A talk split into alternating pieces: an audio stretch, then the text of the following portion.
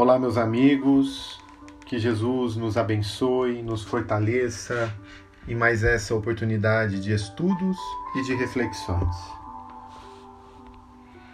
Procuremos, inicialmente através da prece, buscar o contato com os planos mais altos da vida, pedindo aos benfeitores espirituais que trabalham em nome de Jesus na terra que possam nos auxiliar nesta caminhada, nos auxiliar nesta jornada, que tenhamos uma noite agradável, que as melhores energias, as melhores vibrações possam envolver-nos a todos. O corpo físico, o corpo espiritual, que os nossos pensamentos sejam direcionados para aquilo que é belo, que é superior, que é elevado. Que o ambiente do nosso lar, da nossa casa, da nossa morada, se faça em luz, esteja em harmonia, que os nossos entes queridos também se fortaleçam nesta oportunidade. E assim sendo, que as reflexões sejam oportunas e que venham ao encontro de nossas indagações e necessidades também. Muito obrigado, Senhor. Assim seja. Do livro Jesus no Lar, pelo espírito Neio Lúcio, psicografia do nosso querido Chico Xavier. Capítulo 36 O problema difícil. Entre os comentários da noite, um dos companheiros mostrou-se interessado em conhecer a questão mais difícil de resolver nos serviços referentes à procura da luz divina. Em que setor da luta espiritual se colocaria o mais complicado problema? Depois de assinalar variadas considerações ao redor do assunto, o mestre fixou no semblante uma atitude profundamente compreensiva e contou. Um grande sábio possuía três filhos jovens, inteligentes e consagrados à sabedoria. Em certa manhã, eles altercavam a propósito do obstáculo mais difícil de vencer no grande caminho da vida. No auge da discussão, prevendo talvez consequências desagradáveis, o genitor benevolente chamou-os a si e confiou-lhes curiosa tarefa. Iriam os três ao palácio do príncipe governante, conduzindo algumas dádivas que muito lhes honraria o espírito de cordialidade e gentileza. O primeiro seria o portador de rico vaso de argila preciosa. O segundo levaria uma corça rara, o terceiro transportaria um bolo primoroso da família. O trio fraterno recebeu a missão com entusiástica promessa de serviço para a pequena viagem de três milhas. No entanto, a meio do caminho, principiaram a discutir. O depositário do vaso não concordou com a maneira pela qual o irmão puxava a corça delicada, e o responsável pelo animal dava instruções ao carregador do bolo a fim de que não tropeçasse, perdendo o manjar. Este último aconselhava o portador do vaso valioso para que não caísse. O pequeno séquito seguia a estrada fora, dificilmente, porquanto cada viajor permanecia atento a obrigações que diziam respeito aos outros, através de observações acaloradas e incessantes. Em dado momento, o irmão que conduzia o animalzinho, ouvida, esquece a própria tarefa, a fim de consertar a posição da peça de argila nos braços do companheiro, e o vaso, premido pelas inquietações de ambos, escorrega de súbito para espatifar-se no cascalho poerento. Com o choque, o distraído orientador da corça perde o governo do animal, que foge espantado, abrigando-se em floresta próxima. O carregador do bolo avança para assustar-lhe a fuga, internando-se pelo mato adentro e o conteúdo de prateada bandeja se perde totalmente no chão, Desapontados e irritadiços, os três rapazes tornam a presença paterna, apresentando cada qual a sua queixa e a sua derrota. O sábio, porém, sorriu e explicou-lhes: Aproveitem o ensinamento da estrada. Se cada um de vocês estivesse vigilante na própria tarefa, não colheriam as sombras do fracasso. O mais intricado problema do mundo, meus filhos, é o de cada homem cuidar dos próprios negócios, sem intrometer-se nas atividades alheias. Enquanto cogitamos de responsabilidades que competem aos outros, as nossas viverão esquecidas. Jesus calou-se, pensativo, e uma prece de amor e reconhecimento completou a lição. Meus caros amigos, sempre é importante recordarmos, através dos benfeitores, determinados ensinamentos e passagens de Jesus trazidas pela mediunidade inigualável de Chico Xavier. Mediunidade segura. Temos ensinamentos e relatos que nos mostram quantos e quantos ensinamentos profundos o Mestre passava aos seus discípulos. E este, através dessa parábola, dessa historieta, é mais um. Quantas vezes não estamos mais preocupados com a tarefa que o outro tem por responsabilidade? Nos preocupamos como os outros estão conduzindo a própria vida, educando seus filhos, como estão servindo em seus trabalhos, em suas profissões, como estão ganhando dinheiro, comprando bens, como estão portando isso ou aquilo vida fora.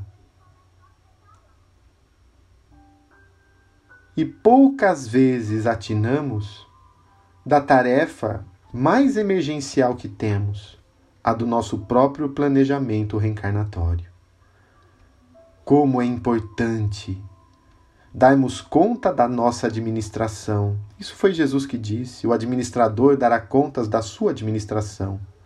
Por mais que queiramos auxiliar os corações amados que estão à nossa volta, obviamente orientar os nossos filhos, sem dúvida que é nossa tarefa, ajudar esse ou aquele que se aproxima dos nossos corações, mas em última análise, Somente aquilo que temos nas mãos como controle é que poderemos dar conta. Daquilo que pensamos, daquilo que falamos, daquilo e da forma como agimos, como estamos levando adiante as nossas responsabilidades assumidas no mundo espiritual antes da presente existência. Porque esse se faz o nosso compromisso, esse se faz o nosso dever. O dever é a obrigação moral primeiro para conosco. E nós só temos a consciência em paz se estivermos cumprindo o nosso dever. Quando não conseguimos cumprir o dever, vivemos ansiosos, com complexos de culpa, remorsos, porque muitas vezes aquilo que temos que dar conta nessa existência auxiliar esse espírito a crescer, mudar determinado sentimento que temos, desenvolver determinada tarefa no bem, renovando esse ou aquele setor de atuação, muitas vezes passamos despercebidos, pois é mais fácil olhar o do próximo e julgá-lo. E quando criticamos ou julgamos alguém, por trás disso há um significado. É como se falássemos: eu faria melhor. Está vendo como esse leva o casamento? Eu faria melhor. Está vendo como esse educa os filhos? Eu faria melhor. Está vendo como esse conduz os próprios passos? Se fosse eu, faria diferente. Só que não sabemos andar pela sandália alheia. não andamos com aquelas sandálias que o outro utiliza. Então, como poderemos falar da caminhada alheia? Não sabemos as construções que ele tem, não sabemos como foi a educação dele, não sabemos como é a história e o tempo desse espírito. Não sabemos. Então, o que podemos, se percebermos algo que poderia ser melhorado, que poderia ser modificado, algo que não vai muito bem, é vibrar. Fazer preces para que essa pessoa se ajeite, para que essa pessoa mude de caminho, pedindo aos benfeitores que a apoiem. É óbvio, isso a gente pode fazer. Mas julgar e condenar, prestando atenção nos atos dos outros, estamos gastando um tempo onde poderíamos aplicar nas nossas ações. No trabalho, que já não é pouco, que temos que lidar com a própria vida. Pois temos compromissos graves, somos espíritos que já temos uma história e viemos aqui para acertar tantas coisas. E se nos distrairmos com aquilo que não faz parte da nossa caminhada, perdemos tempo. E o tempo é precioso, e o tempo urge, e não o teremos demasiado. Então nos atentemos ao que? Ao que nós estamos sentindo, aos nossos pontos vulneráveis, os nossos pontos de queda, onde já temos uma construção se fortalecendo no bem.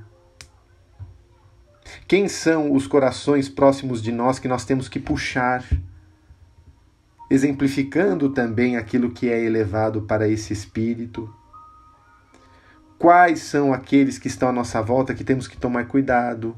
Embora tenhamos afinidade, é uma afinidade voltada às vezes para aquilo que é imoral, não para as questões superiores, então temos que estar atentos. Nos atentemos àquilo que pensamos, que elaboramos mentalmente.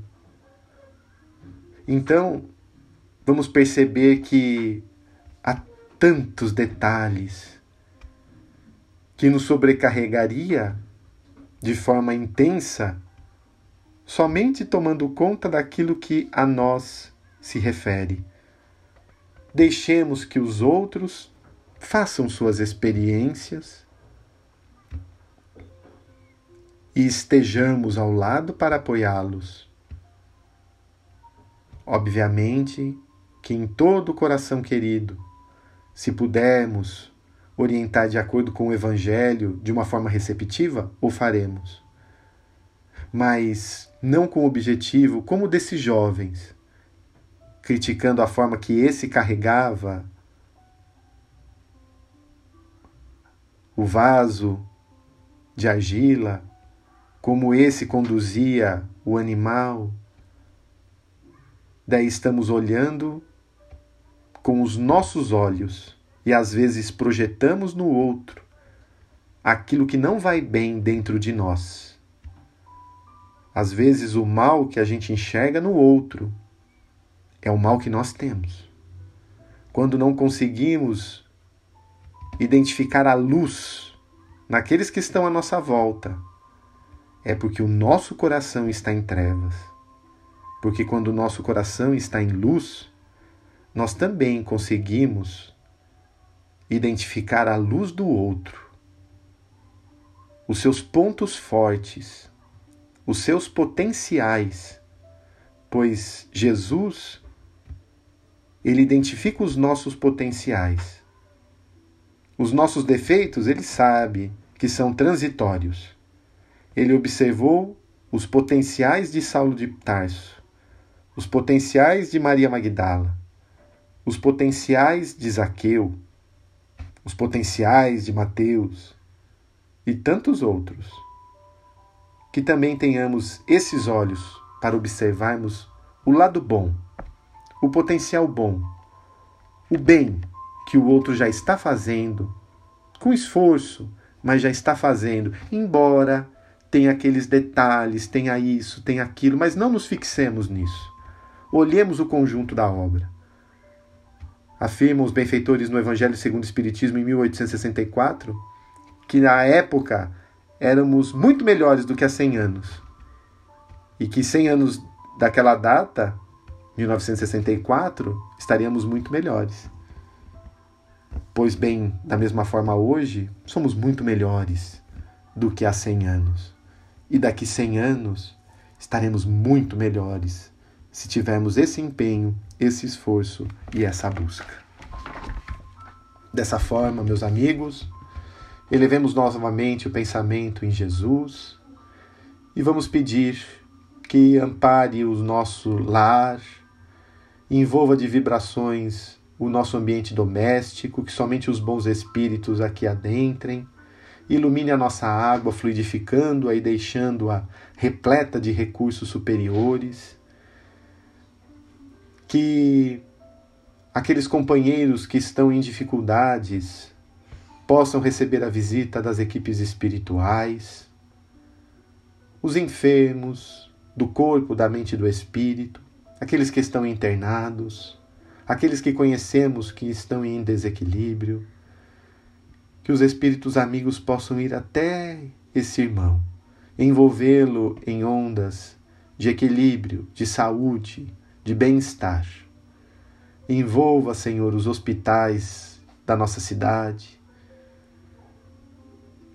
os lares de idosos, as creches e orfanatos onde tantas crianças iniciam uma nova jornada sob provas e expiações, as clínicas de recuperação ao vício das drogas.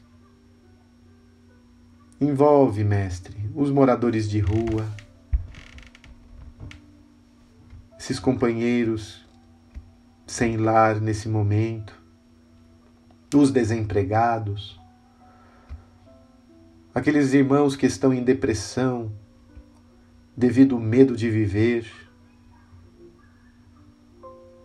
numa época onde as notícias infelizes ganham maior repercussão do que as boas notícias, lembrando que o teu evangelho é uma boa nova de luz e bênçãos. Ilumine os nossos governantes da nossa cidade, estado, do nosso país. E finalmente envolva cada um de nós, Jesus, dando-nos saúde, luz, paz, equilíbrio. Ilumina-nos para que não tenhamos doenças imaginárias,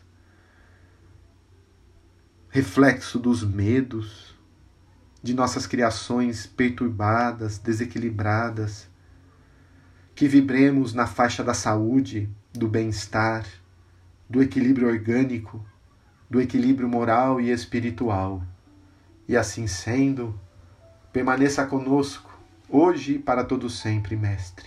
Muito obrigado, graças a Deus. Assim seja.